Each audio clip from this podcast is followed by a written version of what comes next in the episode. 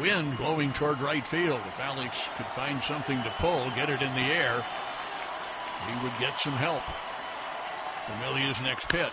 Belted to deep center. Back goes Lagares.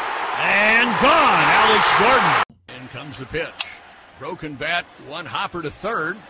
And over to first in time. Runner going to try to score. Wild throw. Hosmer gambling that he could dash home on the throw to first base. And the Royals have tied the game. For the very best in baseball, this is the place you want to be. We're where you want to be. Baseball with the Royals. Let's get it going on the Locked On Royals podcast, apart the Locked On Podcast Network, your teams every day. I am your host, Rylan Stiles. You can follow me on Twitter at Rylan underscore Stiles. Is that R Y L A N underscore S T I L E S.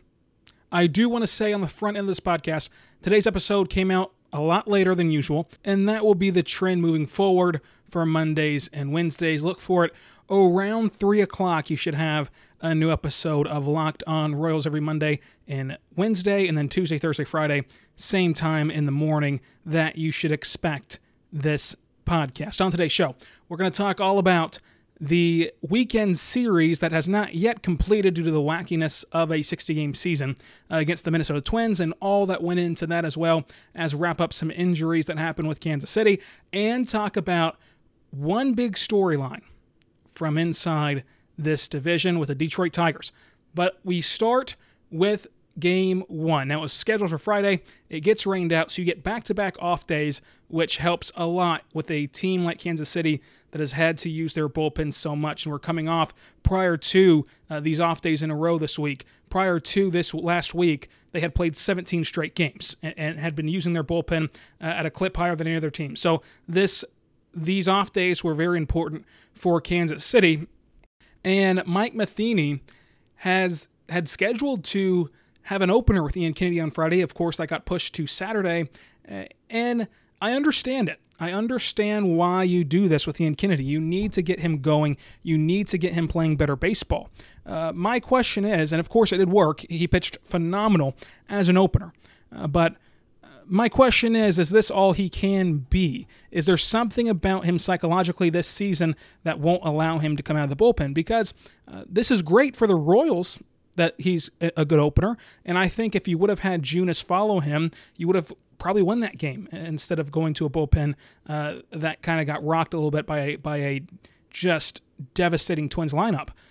Uh, you know but obviously junis had the back spasms will be on the 10 day il uh, Junis has looked phenomenal his first two times in the lineup, and that third time is whenever he gets in trouble, having an opener for two innings like Ian Kennedy, who just carved up the Twins for two innings. That eliminates that third time through the order for Junis. It makes perfect sense. If you're trying to win a baseball game, that's the best way to do it whenever Jakob Junis is on the mound. And for Ian Kennedy, he'd been struggling in that bullpen. He'd been he's been struggling in high leverage situations. He's been a starter before. Why not let him start the first two innings and then pull him after that? So, in a vacuum for this season and for winning with the Royals and for being competitive with Kansas City, this is a brilliant move by Mike Matheny, and a move that I've been calling for for a long time, uh, ever since Kevin Cash was the first manager to truly adopt this theory that was uh, born years and years ago uh, around the sabermetric community with Brian Kenny uh, and things like that. But but Kevin Cash was the first one to really implement it uh, into Major League Baseball, and now we see Mike Matheny doing the same thing. I, I really like just the move itself. Now, here's the thing for Kansas City, and this is what they're going to struggle with for these next two weeks, is balancing what's real and what's fake. Balancing being in the hunt and being a team that should sell. And that's not, you know, that's not anyone's fault. It's not Dayton Moore's fault. It's not Mike Matheny's fault. Uh, but the bottom line is the trade deadline is a month after the season. And maybe after you get done with, you know, another series after today with the Twins, another series with the Reds, maybe uh, your – your competitiveness, your your ability to contend will be more clear in what's happening. It'll be uh, it'll be a better decision making uh, moment at, at that 30th deadline. But the trade deadline's coming, and the Royals are not out of it. But we can all agree they still have a lot of room to make up, and they still got to show that they can play consistent baseball. So my thing with this opener with Ian Kennedy is, it works great to win a ball game for Kansas City but does that does that submarine his value? Now the flip side of that is he was doing that on his own coming out of the bullpen. But if he can only succeed as an opener, what team is going to trade for him to be an opener if they can't trust him in that bullpen? What what team would want uh, to trade for an opener? I don't know. And I don't think you get anything back for an opener. Now, Mike Matheny can easily say, This is a one time deal. I want to get him back on track. I want to get him uh, to have an outing where it's clean. He looks good. He can prove to himself he can still do this. And we're going to put him back into the bullpen like his normal role. And that would be fine as well. Uh, but if this is the only way that Ian Kennedy can succeed, it obviously helps Kansas City. It obviously makes them better because you have now turned someone who is not pitching very well into an asset for you. That's a brilliant job by Mike Matheny. But moving forward, if this season is continuing, it's going to continue the way it's going right now, you're treading water and it's more about development, which is totally fine, what we all expected to happen. Then you would need Ian Kennedy to perform in that bullpen that we can trade him and get something for him. Now, uh, aside from all of that, you've been lucky that other veteran arms have stepped up. Trevor Rosenthal, if you want to go and sell at the deadline, if Dayton Moore wants to make a trade, he can get a lot, in my opinion, from Trevor Rosenthal. Now, you're not going to get, you know, a top 50 prospect. You know, that's just the that's just the bottom line for a old veteran reliever like Trevor Rosenthal. But you're going to get someone uh, who you feel confident as a, as a flyer. As confident as you can be in a flyer, that's what you're going to get for Trevor Rosenthal, which is more than I think anyone should have expected uh, if they were going to trade Trevor Rosenthal. Who's now hitting 100 miles per hour on his pitches uh, in the ninth inning, and he's got uh, five saves already for Kansas City. Trevor Rosenthal has been great. So he makes up for the lack of Ian Kennedy, uh, who was performing very well last year, has not had the success yet in the bullpen this season, but maybe this gets it going. Maybe he needed to see one outing of good baseball. Now he can do that in the bullpen. But again, my only concern with this opener business is if he can only do this in the opener position, in the opener role, he doesn't really have any value around baseball, in my opinion. He, you're not going to trade anything of note for a designed opener. You're just not. So uh, for Kansas City, though, if they don't want to trade, if they want to try to compete, they're firmly in the mix. They've so far done everything I've said for them to do. Now they got here in a in a wacky way by losing six straight, uh, losing a series to the Tigers, uh, and then sweeping the Twins, and then staying stagnant against the Reds and the Twins. Uh, they got here in a in a weird way, but they're here. They're firmly in the mix. They can make something happen if they can have the pieces fall correctly in September against weaker opponents. You know, I think the Cardinals are really the only test that you have in September. Other than that, uh, the, the Indians are playing good baseball. You, you, you've proven you can play with the Indians. You can beat the Indians. The Tigers still, even though they're on a hot streak right now, on paper, you should be able to compete and win series against the Tigers. And same thing goes for the Brewers and the Pirates and the other teams you're going to face around the league. And the White Sox are on a, a, a massive cold streak right now, and they're not who we once thought they were. Even the Reds, who you start another two game set with tomorrow, are not who we thought they were, at least who I thought they were going to be. So they've done everything right in Kansas City to stay competitive. The question is, are they going to buy or sell at the deadline? I think buying is out, but selling is certainly not. Uh, so Ian Kennedy in the opener role is perfect for trying to compete and win baseball games. Uh, in terms of trying to create trade value, I don't think it's so perfect. But on the other hand, neither is him going out of the bullpen and getting shelled. So it's a kind of a, a win lose situation for Kansas City. You're winning because of the opener, you're losing trade value because he's an opener. So that's how I look at the Kennedy experience uh, as an opener. I do applaud Mike Matheny, though, because for at every step of the way, for better or worse, he has done what he sees fit to win baseball games. He has he has stayed true to his word that this season is about competing. This season is about winning. This season is not about growth, development, uh, or anything like that. It's about trying to win baseball games and trying to be in the playoffs. Now, you, you can say that that's silly due to what the talent they have on the roster is or lack thereof. But that's his that's been his big thing since taking over as manager, and he's done everything possible to win this team baseball game. So I'll give him a ton of credit for that, uh, for staying true to his word and not just feeding the media a bunch of coach speak. Uh, but I did also want to tell you that RockAuto.com is a fantastic website. It truly is. RockAuto.com serves all the auto parts you need online for just and they've been doing so for 20 years as a family owned business.